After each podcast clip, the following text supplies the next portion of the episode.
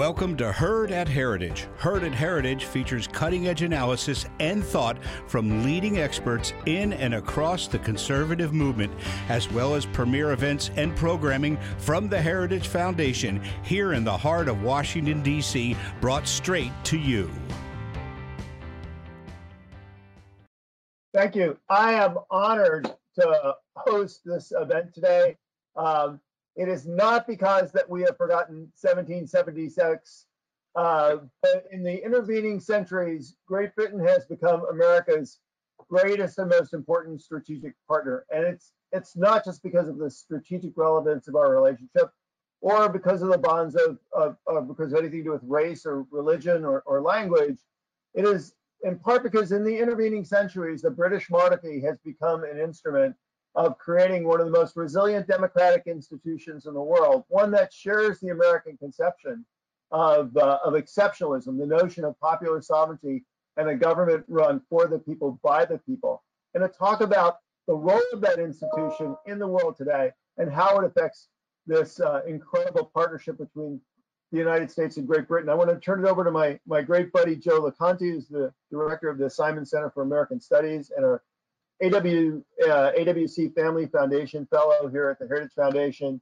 He's also the author of God, Locke, and Liberties, my three favorite words in one sentence. That's just so cool.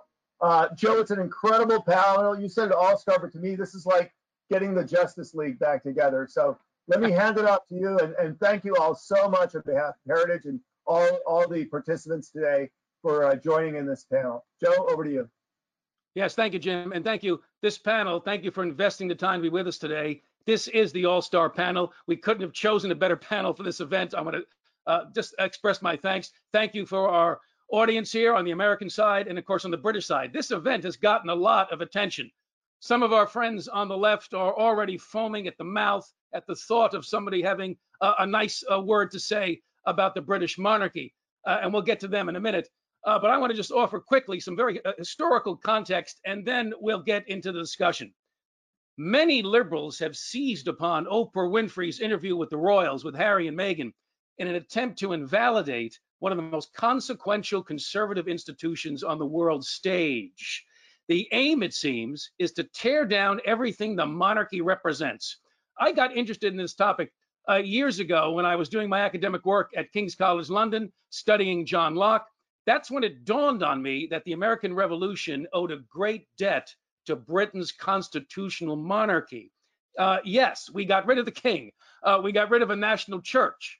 That's what made the American Revolution a radical revolution. But it was also a conservative revolution because the American colonists, remember, they were claiming their chartered rights as Englishmen, their chartered rights as Englishmen. So, what rights were they defending? Well, you can go back to the Magna Carta, 1215. The English monarchy agreed that no political leader was above the law. The monarchy affirmed the principles of due process and trial by jury. And then another turning point England's Glorious Revolution, 1688 89. The new monarchs, William and Mary, committed themselves to obeying the laws of Parliament. So, in the end, Thomas Hobbes and the Leviathan lost the argument. Britain's constitutional monarchy decisively rejected political absolutism about a century before the American Revolution, right? Unlike any other political authority at the time, the monarchy endorsed uh, the concept of man's natural and inalienable rights freedom of speech, freedom of the press, the right to assemble, the right to worship God according to the dictates of conscience. Ladies and gentlemen, all of these rights in some form were exported. They were exported to the American colonies. Our own Bill of Rights and the Constitution is modeled on them. So, yes, we turned away from monarchy, but Americans have embraced more thoroughly than any nation on earth the unique achievements of Britain's constitutional monarchy in advancing human freedom. All of this, of course, is lost on the radical left. Ignorant of our history, drowning in grievances and incapable of gratitude, modern liberalism left unchecked naturally evolves into the Leviathan, a monarchy of megalomania. So maybe Great Britain has built something worth preserving, a political system that could place itself on the path to a more just, tolerant, and democratic society. God save the Queen. Well, let me do some quick introductions here. You have uh, full biographies uh, in hand. I'll introduce everybody and then we'll throw it open for Q&A. The Right Honorable Sir Ian Duncan Smith was the leader of Britain's Conservative Party from 2001 2003. After stepping down from the leadership, he founded the Center for uh, Social Justice, a think tank devoted to tackling poverty and social breakdown. Sir Ian's leadership on these issues helped to transform the Conservative Party in Britain and accounts for much of its political success. In 2019, Sir Ian served as campaign chairman to Boris Johnson's bid for leader of the Conservative Party. He continues to serve as a member of parliament. Camilla Tominey, an associate editor for politics and royals at the Telegraph in London, a contributing expert on the royal family for ITV Network in Britain and NBC News here. Ms. Tominey first started reporting on the British royal family in 2005 when she covered the marriage of Prince Charles to Camilla Parker Bowles. She co anchored the royal wedding of Prince Harry and Meghan Markle for NBC's Today Show, which had about 55 million viewers. Not bad. Well, she's been granted exclusive access to interview numerous members of the royal family. Tim Montgomerie, a British conservative commentator and activist, uh, he's founder of conservativehome.com, arguably the most important conservative website in the UK. He co-founded the Center for Social Justice with Sir Ian. Mr. Montgomerie has uh, was the editorial page editor for the Times. He writes regularly about British politics, Brexit, conservatism, and religion. In September 2019, he was appointed social justice advisor for Boris Johnson. The Observer has described Tim Montgomerie as one of the most influential conservatives outside of the British cabinet, and I count him among my closest friends.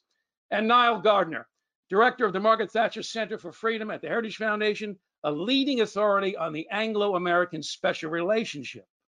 Before joining Heritage, Dr. Gardiner served as a foreign policy aide to Lady Thatcher uh, in her private office in London assisting her in her final book, Statecraft Strategies for a Changing World, and advising Lady Thatcher on international issues.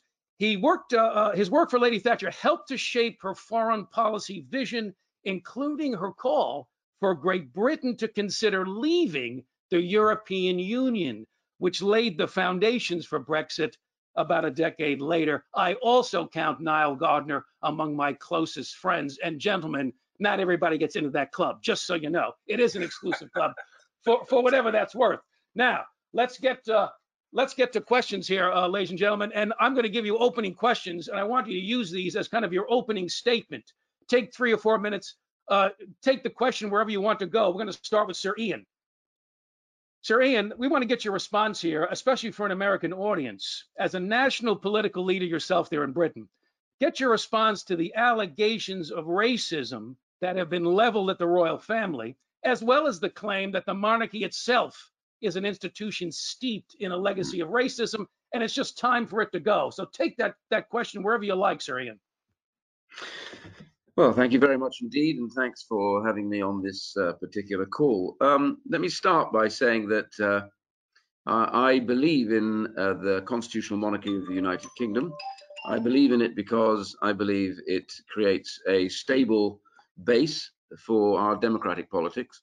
I think that um, we can all pick the forms that we wish, but I've never wanted to have a another politician like me uh, take over the head of state role because uh, whatever else we say about it, uh, we bring our own political biases and our views. And what I think that uh, the Queen at the moment and the royal family bring to this is stability without a uh, massive expression of views, but with a sense that they need to, at the end of the day to bring people together. I think they've done that remarkably well. I think you only have to look at what's been going on with the COVID outbreak to see to what extent the public uh, has a very high regard here for the behavior of the Queen and the senior royals uh, throughout that process, demonstrating, as the Queen did the other day, for those who had worries about taking the vaccine, uh, a woman in the 90s uh, chose to take the vaccine uh, to show that she had, they should have no fear about that, and that had a huge effect on uh, people's views generally. Her, her, dedication to the Commonwealth, uh, to people of all races, all religions, creeds, and beliefs throughout that remarkable organization uh, has been an inspiration, I think, to many, many people. Uh, and uh, that is a position I think that her son, uh, Prince Charles, takes on. His work locally in communities. You're, you're breaking up there just a little bit, Sir Ian. Yeah, we've lost your volume. Okay, we've lost your uh, volume there, Sir Ian. Can you hear us? Okay, we've got a little transmission issue. If somebody could maybe connect with Sir Ian and let him know that, that would be terrific, and we'll keep the, we'll keep in, the uh, Finish that thought, Sorry, Sir Ian, I'm sorry. Yeah, yeah, I was going to say, and I think therefore the first basis, the reason why it is respected, is for all those reasons that it uh, it offers stability and a sense uh, of history and of destiny as well. And I think these things are important. It's not everybody makes their own choices, and even individual countries for what they want. Uh, I don't personally believe that there is an, a single scintilla of any racist belief inside uh, members of the royal family. I've met them all, and I've conversed with them on many occasions, and I think their view from start to finish is that the United Kingdom is a country with different races and different creeds, uh, and they are there to be the monarch, helping and supporting all of them. I have ne- never heard ever a single comment that would suggest any other view other than that of unity, both for the United Kingdom and I have to tell you, for the Commonwealth. So that's just that simple view. Well, fabulous. Thank you for that answer, Sir We're going to come back to you, I promise. Uh, but uh, Camilla, could you t- give us some sense now, given your your kind of insider's view of things? Give us some sense. Well, on the one hand, the, the relative popularity of uh, of the monarchy still in Great Britain, despite this uh, or with this debate, this argument now raging, um, but also the impact maybe this is having on the royal family itself. What, what's the mood? Could you give us a your, your finger on the pulse of the mood over there? Sure. Um, well, in the first instance, and thank you very much for having me, um, I think that it's good to describe people not necessarily as royalists, but as realists, in the sense that the royal family is around for as long as the British public wants it to be. And consistently over the last three decades, I think poll polling has suggested that there's over 65% in favour and 35% against. And of those, some of them might be completely indifferent. And from a reporting point of view, you know, often I ask myself, is it worthy use of my time to go around following a 94 year old woman and her family about their daily lives? Um, but actually, there is a huge market and appetite for uh, royal news. And as we've seen with the fallout from the Oprah Winfrey interview, there is something about the royal family, particularly, that sort of entrances people. And it's probably this sense of ordinary human beings being put on this pedestal and publicly making mistakes which the rest of us can reflect on and perhaps have bearing on our own lives. And what's been interesting about the Winfrey incident is that often we've seen historically that royals when they have shown their human side and worn their hearts on their sleeves, it has endeared them further to the public. So while they have complained endlessly about negative publicity and torrid headlines, be they regarding Camilla Gate or Toe Gate or any other gate that you can mention, actually it's at these moments that the public really um, comes to love them best when they're making mistakes and proving that they're fallible. Having said that, I think the British reaction to um, Oprah has been that we can have too much of a good thing.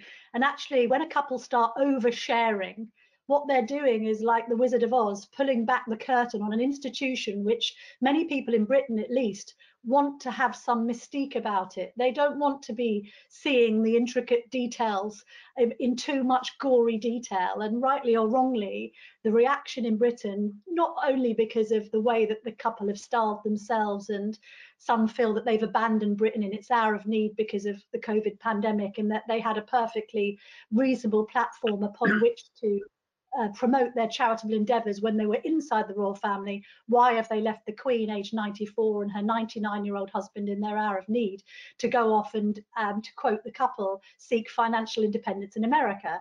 There is another caucus of opinion, which is actually down to a generational divide of and demographic divide of younger people who say, well, fair enough, good luck to them.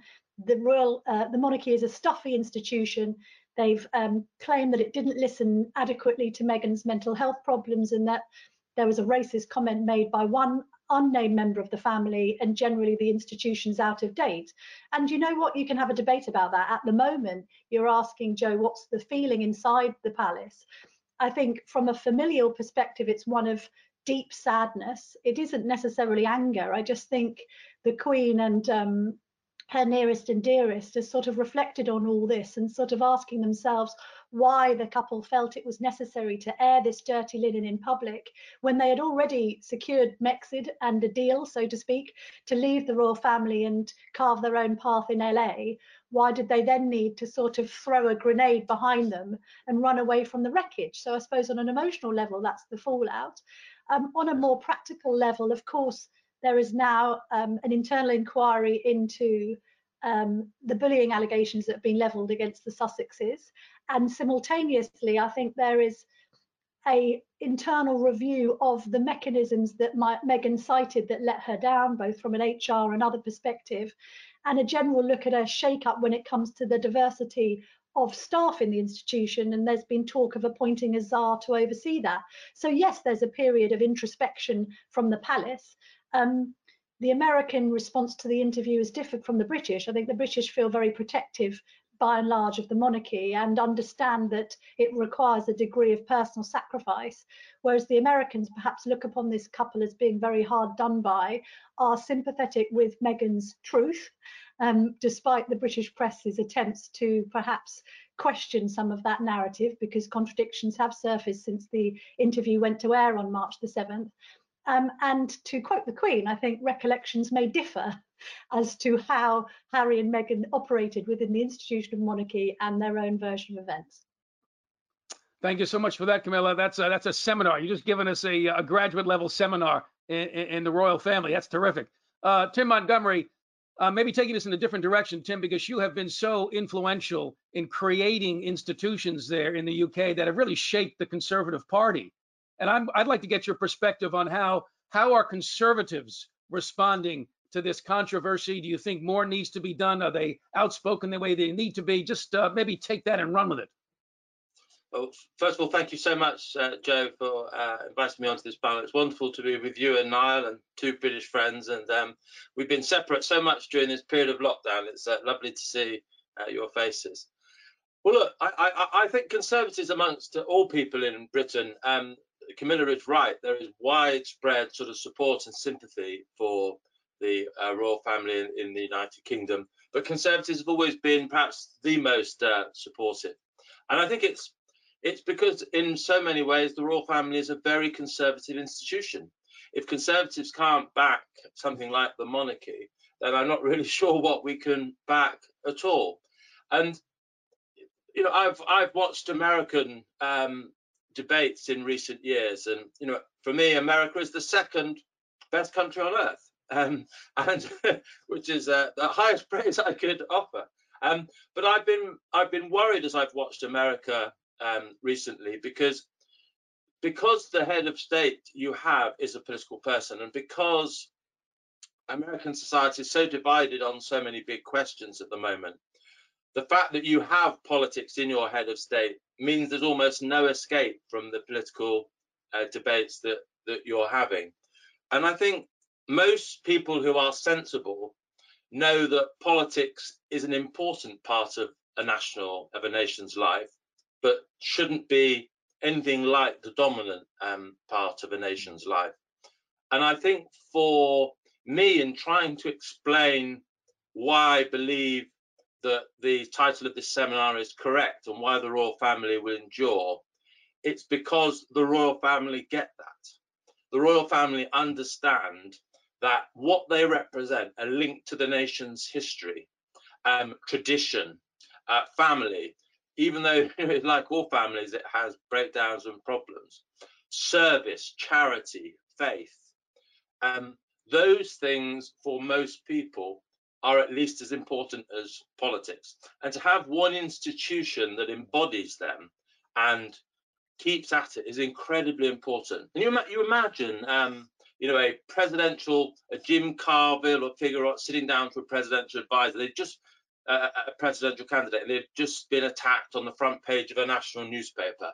And the presidential candidate says, "I'm not going to respond at all."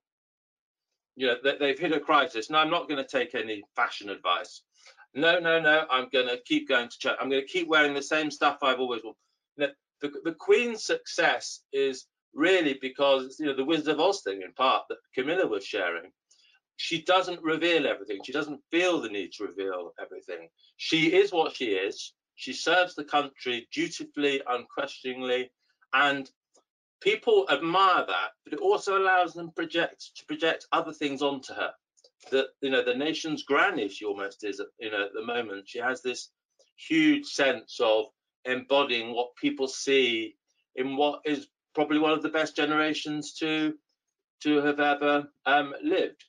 Um, there will be a period of vulnerability, will be the final thing I'll say, um, when I think the Queen goes which I hope, God save the Queen. Thank you for saying that, Joe. I hope it'll be a long time before the Queen goes.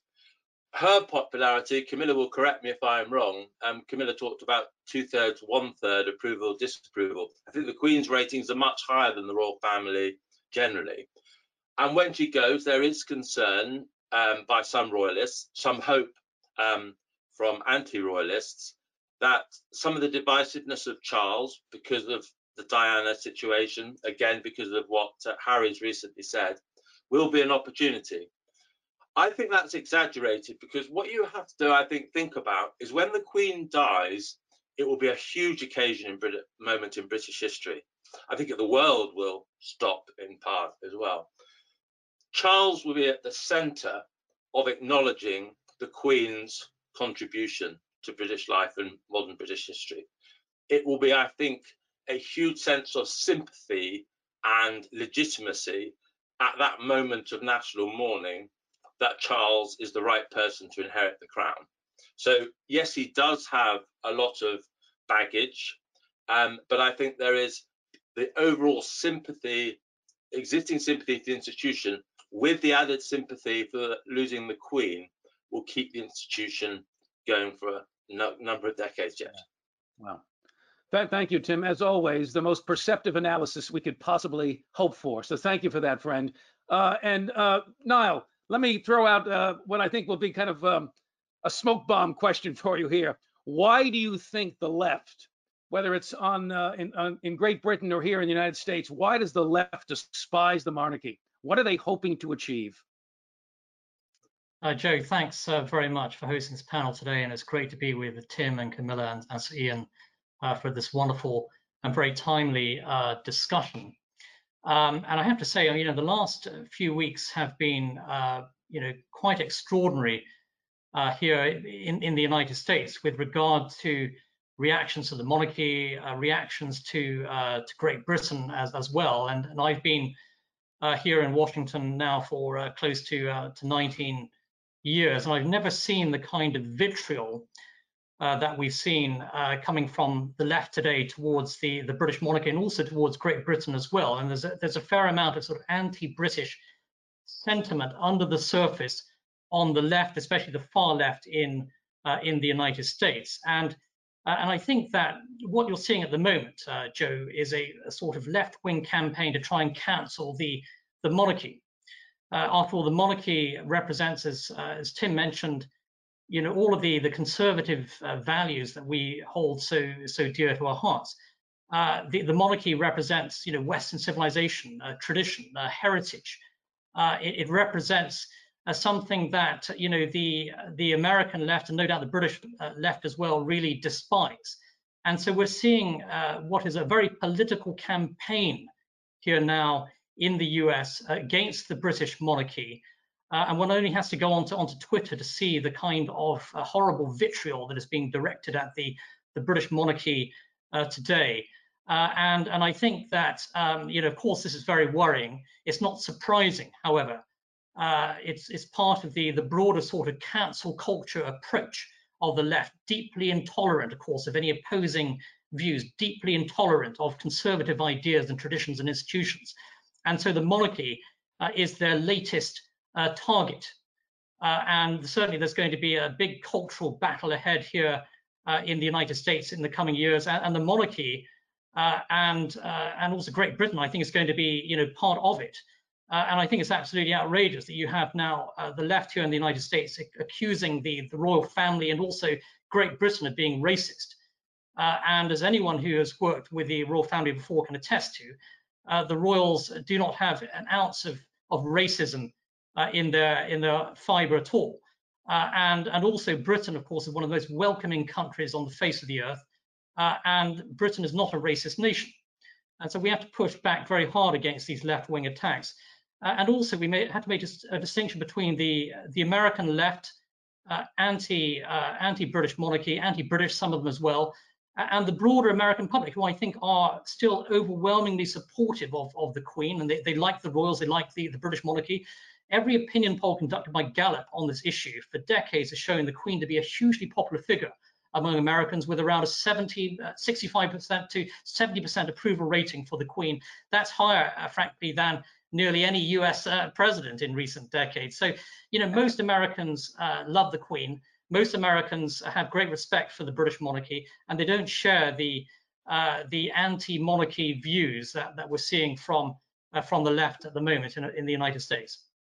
Yeah, thank you, thank you, Nile, for that. We're going to pick up that theme again, but I'm going to go back to Sir Ian. Sir Ian, you have played such an important role in the Conservative Party in Great Britain. It seems to me that your your voice would certainly be considered part of the conscience of of the party, of the Conservative Party. Um, a two-part question for you. How should, if I'm going to put you on the spot here, how do you think that the prime minister should be responding to this attack? We, are hearing uh, uh, really some pretty bad language, uh, and I think some very um, bad politics from our side political leaders on our side criticizing the monarchy, how should the prime minister be responding to that? And then maybe also, uh, what would be your message to the White House and the Biden administration in the midst of this uh, uh, this debate? Over to you. Oh, well, uh, these are large holes you're offering me to go and jump into, but I'm going to uh, tiptoe a little bit around if you don't mind. Others who uh, in a different position choose what they want to do. With regard to the Prime Minister, I genuinely think he's got this about right his immediate statement afterwards is he's a huge supporter of uh, Majesty the Queen and the royal family and recognizes the work that they do and uh, that they're an institution which on which the whole basis of the United Kingdom uh, exists and works. I thought he was pretty straight about that. What he didn't do was get involved in the debate uh, because I don't think he should have done. And I think he took a lead there from Majesty the Queen, whose answer to all of this was, we'll sort this out in private. Uh, and I have to say, I don't know any family in the world that wouldn't have wanted to respond in much the same way. We are none of us, none of us, and I put this to the detractors, none of us up for grabs when we peel away the veneer of how families work because they don't stand up to scrutiny. Uh, obvious reasons, emotions, relationships, they all differ. Who hasn't made a mistake in their family life? Who hasn't got families where people have had relationships that have broken down? where others have left and criticized them and attacked them, who hasn't felt desperate about that and still wanting to feel close to them. The truth is, all of those elements and emotions exist in the royal family. The difference is, no other family sits with sort of interrogation and speculation uh, that the royal family does. So I would have hoped people would have taken a pace back and had a pause. The second thing I have to say really about what this is all about is I would hope, and I'm not going to take particular sides here in, uh, with you in the USA because this is a matter for you quite legitimately to decide. But I would hope that whoever is in government will take the very serious view that whatever your personal views are, your greatest ally in the world has as its head of state the Queen and the royal family. I think we need to show respect for each other's institutions. I have never, ever criticized the institution of the presidency. There have been many tempting moments when things that have happened that you might say this is a whole load of nonsense and you know they've got it wrong. But my view has always been the presidency is the head of the, the Constitution of the United States, and they deserve at least the respect that we have for that as an institution. And I think that should be a two-way process. So uh, using it as a vehicle to attack the monarchy, I think, is sad, and I do say that's sad. I'm with Tim in a way. Uh, I have family who are American citizens, live in America, and I regard the United States as a remarkable country. Uh, you know, the the other side of the mirror from the UK. So much of what they, you know, the United States took was things they saw that were wrong with us. They've led to problems in the USA, uh, which we don't have in the UK, but they've also remediated stuff we had in the UK. We've we've fed off each other for a couple of hundred years, like it or not, through good times and bad. The USA and the UK have had a relationship, and all I would say now is we shouldn't judge people on a sofa and a conversation. I pick up Camilla's point, which is truth needs due process. Allegations need none. Well, Sir-Ian, you bring a kind of moral seriousness to this uh, this issue that is just so lacking, it seems to me, in so many places. So I so appreciate that, especially the the dynamic of any family to keep that in mind. That's just terrific. I'm going to kind of throw it open for a, a wide-ranging discussion here, but I do want to maybe uh, invite uh, uh, Camilla back into this. Um, the, the royal family itself. You want to unpack this a little bit more, especially for an American audience. What don't what don't Americans maybe appreciate or understand about the royal family that would be good for them to understand in, in the midst of this, particularly in the midst of this uh, this debate? Well, I think on one hand they are an ordinary family, kind of behind palace gates, and typically is as you might expect that Prince Philip has always been the patriarch and that although she is the head of state and a kind of national matriarch actually the queen is a conflict avoider and wouldn't be the type of person who would want any family conflict whatsoever but equally wouldn't be the one to knock heads together and I think sort of generationally, because she's 94 and her husband's 99, and he retired from public life in 2017 and retreated up to Sandringham, which is their Norfolk home, which is quite a few hundred miles away from the main base at Buckingham Palace or Windsor Castle, there has been a bit of a vacuum when it comes to the resolution of these family matters. And you can say about the Prince of Wales, you know, um, I think a man who despite criticisms of him and his marriage to Princess Diana, is intrinsically a kind hearted fellow, but perhaps a bit weak when it comes to trying to um, arbitrate between his warring sons. And I think it's been problematic for him because he has often had to curry favour with both of them because obviously in the wake of Princess Diana's death, um, their relationship with their late mother is sacrosanct and maybe there is blame there that they apportion to their father. Um, which has made it an awkward situation for him to find himself in. Because you kind of reflect on this and you think, well, how did it come to pass that suddenly you have Prince Harry, of all people, this once universally popular royal who um, people in Britain really revered because of his efforts in the military and with things like the Invictus Games, suddenly finds himself sort of criticizing his nearest and dearest on Oprah's sofa. And I think there's a degree of British disappointment about the idea that the couple were sort of talking about their respect for the Queen while simultaneously trashing everything that she stands for. I think people found that quite difficult. Ian talked earlier about this idea that no one, no family on earth um, doesn't understand the difficulties that can arise between relationships for whatever reason. But often what happens is when there's conflict, both sides show some introspection and what we saw on Oprah's sofa was a complete lack of introspection from the couple themselves. It was either the staff's fault or the family's fault, or indeed the British press's fault, but never they took any blame, which I think people find just generally inconsistent with the realities of everyday life. Um, and I think there's another good point raised by by Monty about this aspect of the Queen remaining sacrosanct it's you'd even find you find it hard pushed actually to find Republicans who have a bad word to say about HM. They might not like the institution of monarchy, but if you say, well, what is your problem with the Queen as an individual? You sort of have this 68 years of stalwart surface, um, and obviously a position of great wealth and privilege, but at the same time involving a huge amount of personal sacrifice. This idea of putting duty for, first is quite hard to fault, to be honest. And not least when you have a woman who's working still well beyond retirement age, there's natural sympathy for the fact that she's now having to deal with this crisis, not least when her husband has spent the last four weeks in hospital. So you have all of that to take on board. Yes. Um, and I'll hand over to somebody else now. No, that's terrific. That's terrific. Maybe uh, Tim, picking this up a bit, uh, why this debate matters. uh, because there's the tendency, it seems to me, in our modern media frenzy is to drag everything down to the lowest possible level, lowest common denominator, and to and to really miss the bigger picture, what's really at issue. Why does this debate matter, Tim? Give us some uh, some more perspective on it. I think it I think it matters on, on many levels, but um, I, I, would say one of the things that most worries me about um, debate in Britain, and I think worries me, although I shouldn't speak too much for your own country, um, is this whole debate um, that takes place um, so often now on race. And I think the incendiary charge that was leveled at the royal family was the racism charge. Um, and I think with Nile's remarks, you know, that seems to be what has upset a lot of people in America.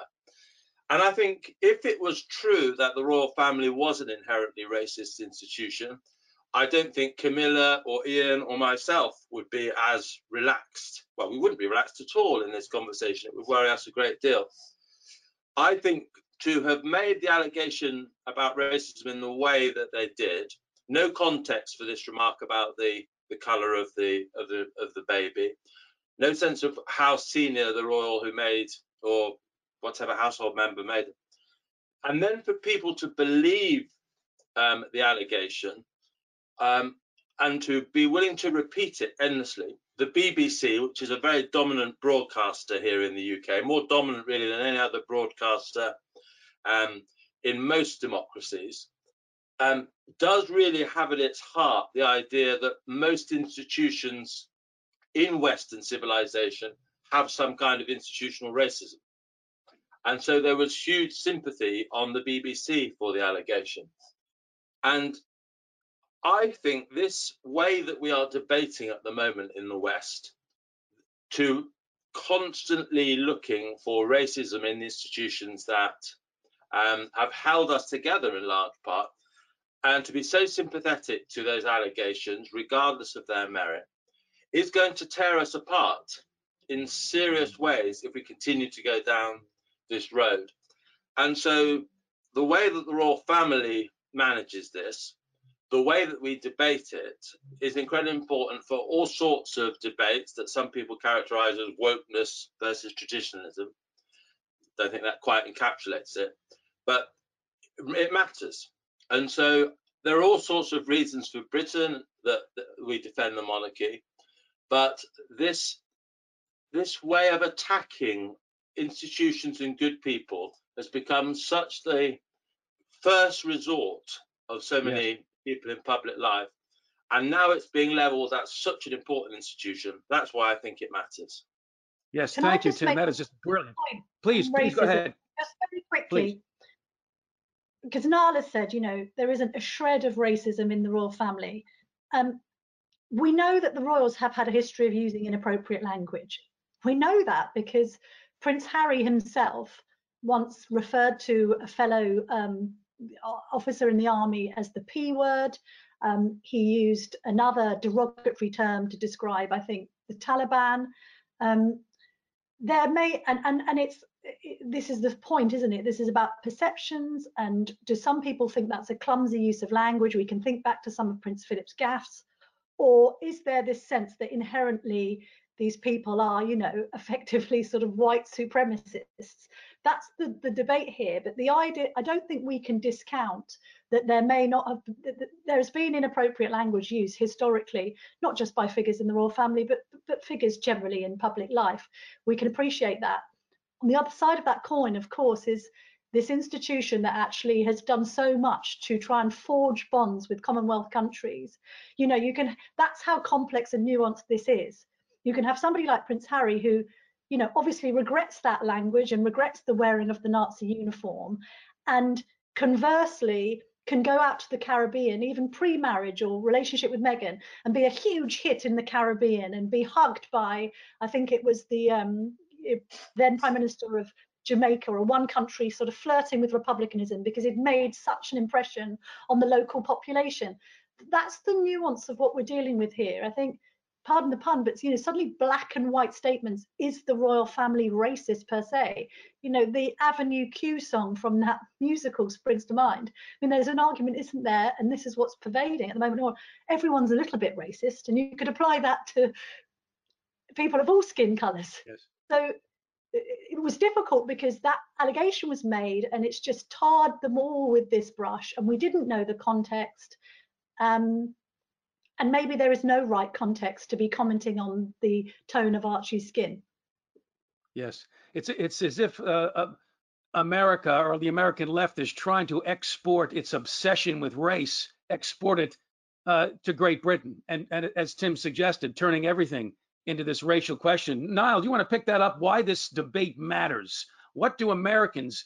Why should Americans care about this debate with the royal family? Why does it matter to us? Well, I think that you know this whole debate has become um, uh, very much a political issue, actually, uh, here in, in the United States, and I do think that uh, you know Meghan and Harry's interview with with Oprah was uh, was a, a, political interview, and it was a, a, sort of cruise missile strike against the the British monarchy, uh, and uh, they they must have known full well what the impact of that interview would be. Uh, and without a doubt, this was aiming a you know a dagger at the heart of the of the royal family. Uh, and uh, it, this has become a hugely political issue because you now have the the White House weighing in, praising uh, what they call as Meghan Markle's courage. You have uh, Hillary Clinton weighing in, Michelle Obama, a whole host of uh, of senior Democrats have have weighed in on this on this issue.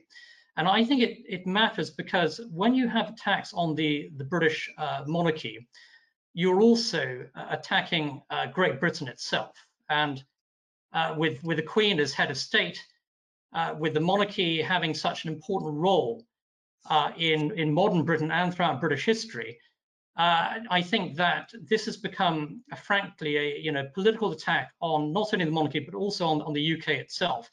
Uh, and uh, I have to say, it's it's outrageous that you have uh, the the U.S. president or the uh, the office of the White House weighing in on this matter, basically with implicit criticism of the British monarchy, uh, and that has really crossed the line here. Uh, and perhaps it's not surprising, you know, with the Biden White House. After all, the first act, or one of the first acts by President Biden when he moved in, was to remove the bust of Winston Churchill from the Oval Office. The second time it's happened, of course, because President Obama did the same. Uh, Donald Trump returned it to the Oval Office. Uh, but you know this this says a lot when you have a, a White House that is prepared to, to take swipes against the British monarchy. When you have British soldiers on the front lines in Afghanistan, for example, fighting shoulder to shoulder with the U.S. allies, and British British troops are fighting for you know, for God, for, for Queen, and, and for country here. And the monarchy really matters to the British people. Uh, and uh, you know the, these attacks coming from the highest echelons of the U.S. government against the monarchy, uh, I, I, think are absolutely outrageous uh, and, and, unacceptable. And there should be, in my view, a, a response from uh, the British government because this is now a political uh, matter here. And we certainly have, you know, forces on the left who are eager as well to undermine the, the US-UK special relationship. Uh, they they hate Brexit. They don't like Boris. Uh, they you know they are keen to undermine what is the most powerful partnership of modern times between uh, London and, and Washington. Uh, and uh, you know we have to respond strongly against that. And I, I do hope as well that the the British government will be willing to stand up uh, for the, the British monarchy on, on the world stage because this has now become uh, a, a, very political matter here in, in the United States. I want to pick up this theme. Thank you, Nile. I want to pick this up with, with Sir Ian. Uh, it's not the first time that an American administration has behaved badly with, with respect to, to Great Britain. I'm thinking back to 1945 in the Yalta Conference. Franklin Roosevelt famously, in an effort to curry favor with Joseph Stalin, of all people, is marginalizing uh, Winston Churchill during the Yalta conference, won't even meet with him personally. And that was deeply painful to Churchill. It didn't help the cause of peace and democracy in Europe, that's for sure. But for whatever set of reasons, that's what the American president was doing. maybe Ian, speaking into this point, the, the importance of the Anglo-American relationship and how this issue plays into that, how we handle that, how we talk about that here, and how it might uh, impact that special relationship. Any thoughts on that?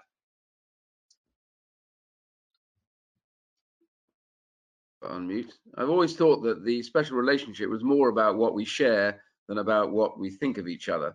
Um, so, you know, we're driven by uh, a common language, whatever we think about uh, different uses of it, but a common language. We have a very uh, a legal system and a constitutional system, which is based on English common law, uh, which is, I think, the, the best form of law, actually uh, proven to be the case now as more and more uh, jurisdictions adopt the similar process. Um, and at the end of it all, we have a similar view as a result of all of that towards things like freedom, uh, and about uh, helping those who in different areas of the world in modern times who need our help. So I think you'll find that that sort of process means that the UK and the USA are more likely to arrive at similar conclusions about world events uh, than any two other countries are, and that's because of we, who we are.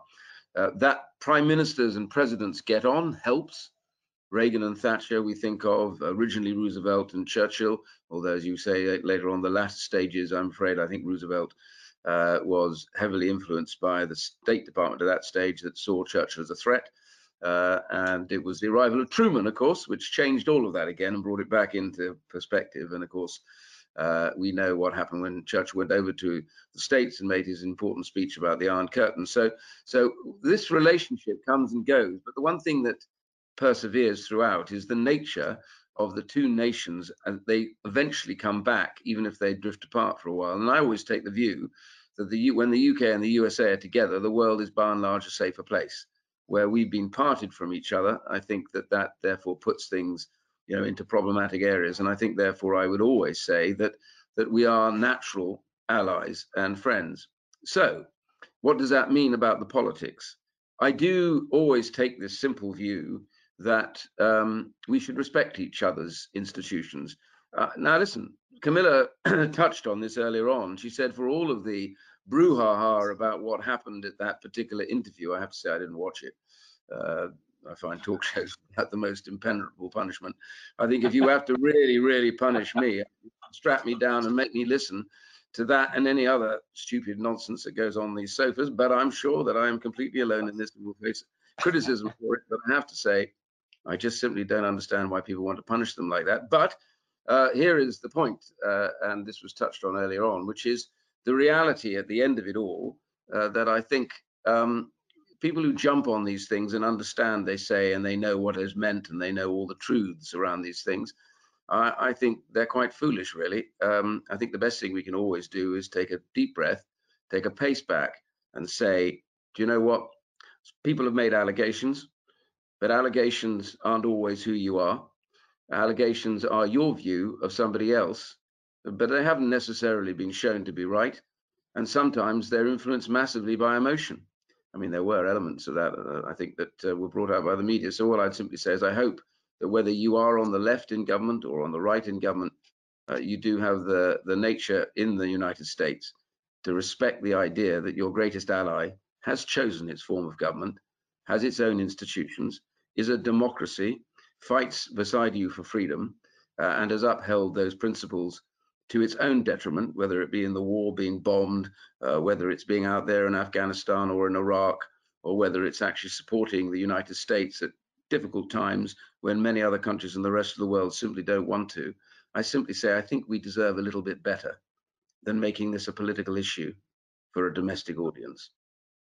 Well said, Sir Ian. Well said. We got a few minutes left here, ladies and gentlemen. I want to hear from Tim, and I want to give Camilla the last word uh, on uh, on the Royals. But Tim, maybe you're picking up that theme. I know you have thought a hmm. lot. You've written a lot. You and I have co-authored some pieces on the Anglo-American relationship. Anything you want to add and maybe unpack a little bit here on this topic?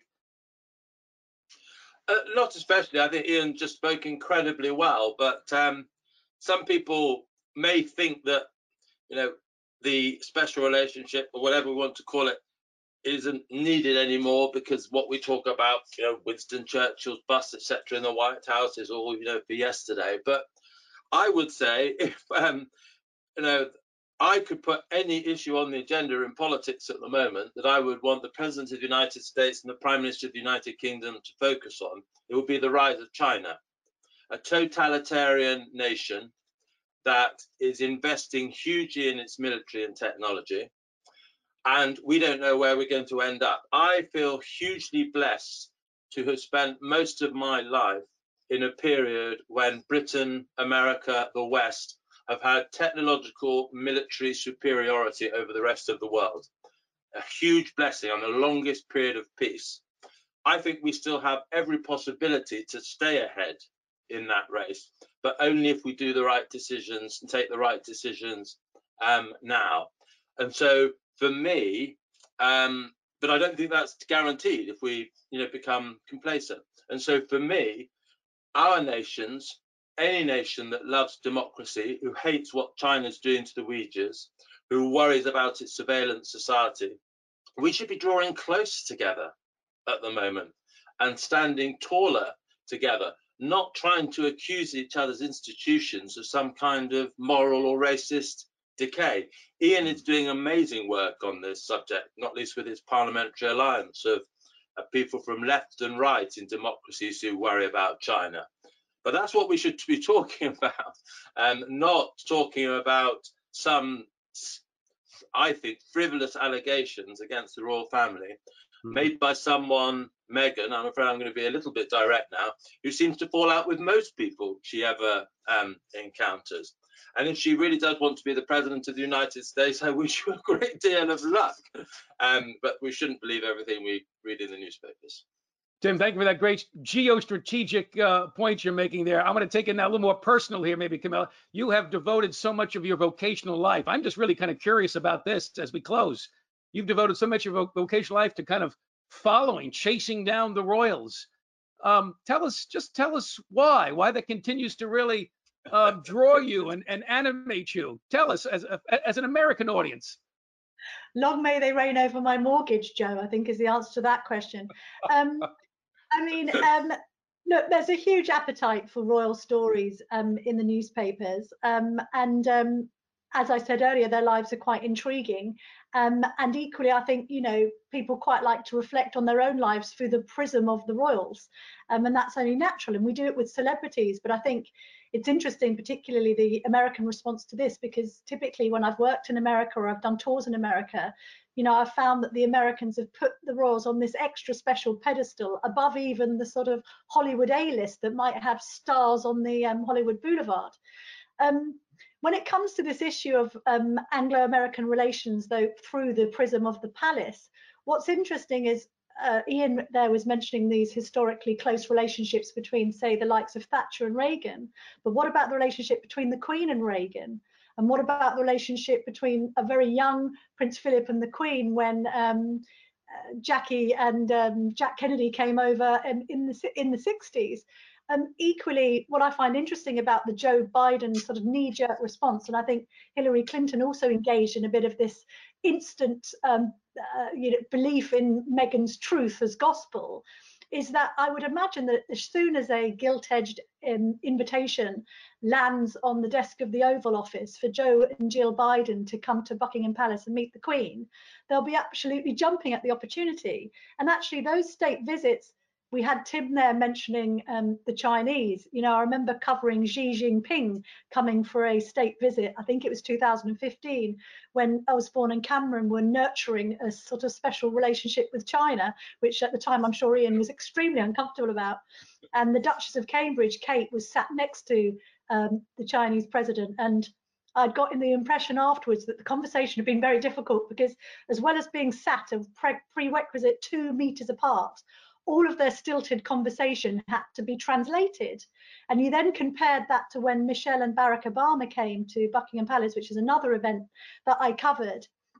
And the warmth of the relationship there was plain to see. There was no language barrier. There was an uh, innate understanding uh, among the president and the first lady of what it was to be at Buckingham Palace, how important it was, the shared history, um, we obviously had that moment where Michelle put her hand behind the Queen's back, but there was a genuine affection between them. And actually, and the Queen later invited Michelle Obama's daughters back to Buckingham Palace. I think it was the following year and gave them a personal guided tour.